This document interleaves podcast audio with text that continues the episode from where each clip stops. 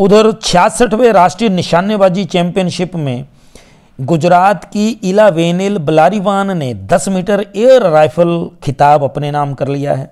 दूसरे नंबर पर रही हैं हरियाणा की रमिता, जिंदल और तीसरे स्थान पर नैन्सी रही हैं।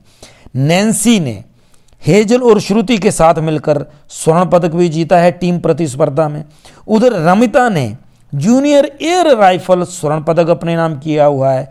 इस पूरी गेम्स का जो विजेता राज्य रहा है, वो रहा है हरियाणा। हरियाणा ने 15 स्वर्ण पदक जीते हैं और कुल 26 पदक इस प्रतियोगिता के, यानी राष्ट्रीय निशानेबाजी चैंपियनशिप में हरियाणा नंबर वन पर 26 मेडल जीत कर रहा है। नंबर दो पर पंजाब और नंबर तीन पर पश्चिम बंगाल आए हैं।